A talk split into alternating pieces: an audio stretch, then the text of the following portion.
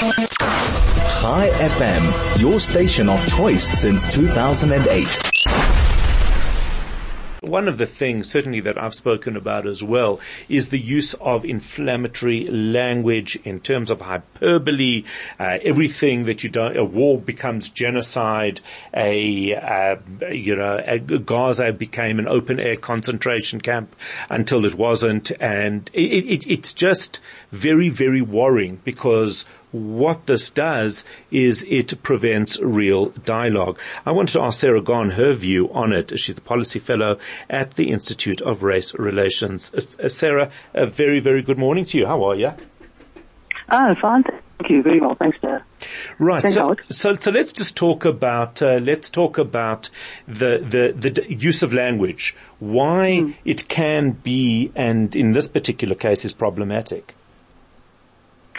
Well, as you say, in times of war, inflammatory language and propaganda sort of reach new heights, generally speaking, and one has to, certainly from a journalistic point of view, an enormous amount of information has to be verified before it has any currency.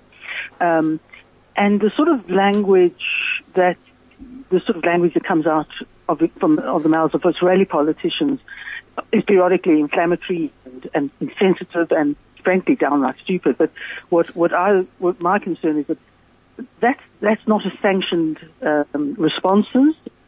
Usually it receives criticism from both sides of the political spectrum.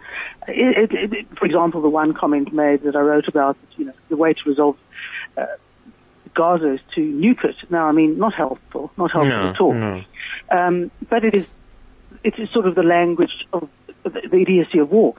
What I wanted to do, and what I did in my article, is I wanted to bring to the attention of people who probably don't know, in fact, I would imagine most don't know, and it wasn't aimed at the Jewish community, is the nature of the official propaganda that has been part of the arsenal of the Palestinian Authority and Hamas for decades. And it's the language they use to their audience, to the Palestinians, in Arabic, about Jews and about Israel. Much of which is it's not inflammatory. It's beyond inflammatory because it relies on the repeated and hysterical repetition of anti-Jewish tropes. And what I'm obviously trying to get out there is to say to the world, listen to what affects part of the ability to actually reach any possible solution to this conflict. Yeah. Yeah. So this use of language also means that, and it's repetitive. So does that, that also potentially means that things aren't questioned. Genocide. We just throw around the word genocide and we're seeing South African intellectuals, people that certainly I had respected in the past, throwing around terminology that is not only incorrect, but downright dangerous. Yeah. No, you see, the thing is, I think that we're reaching a confluence of things here, and I think it's partly because of the effectiveness of the official Palestinian narrative over decades. It's almost been like a drip feed of propaganda and hate. And, of course, there is that general feeling from quarters such as those mentioned that the Palestinians have no agency. They are victims of everyone and everything, but particularly the West and most particularly Israel.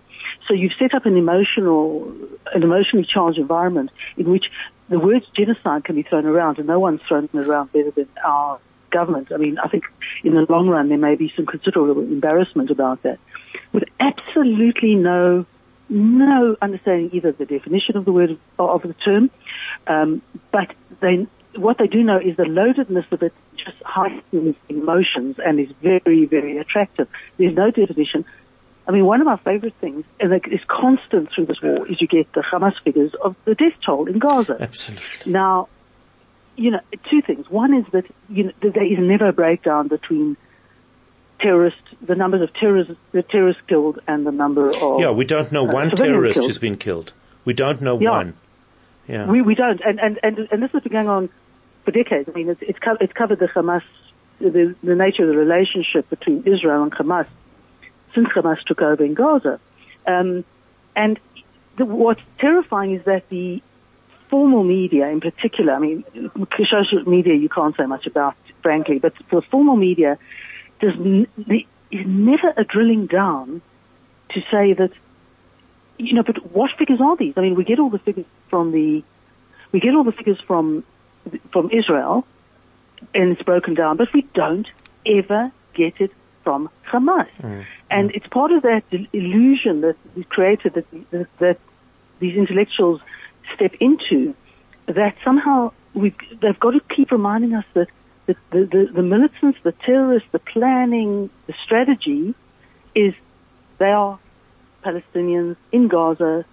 They are Gazan citizens like everybody else, and they suffer like everybody else. Mm. And that's kind of what the idea that is trying to be expressed without necessarily saying it.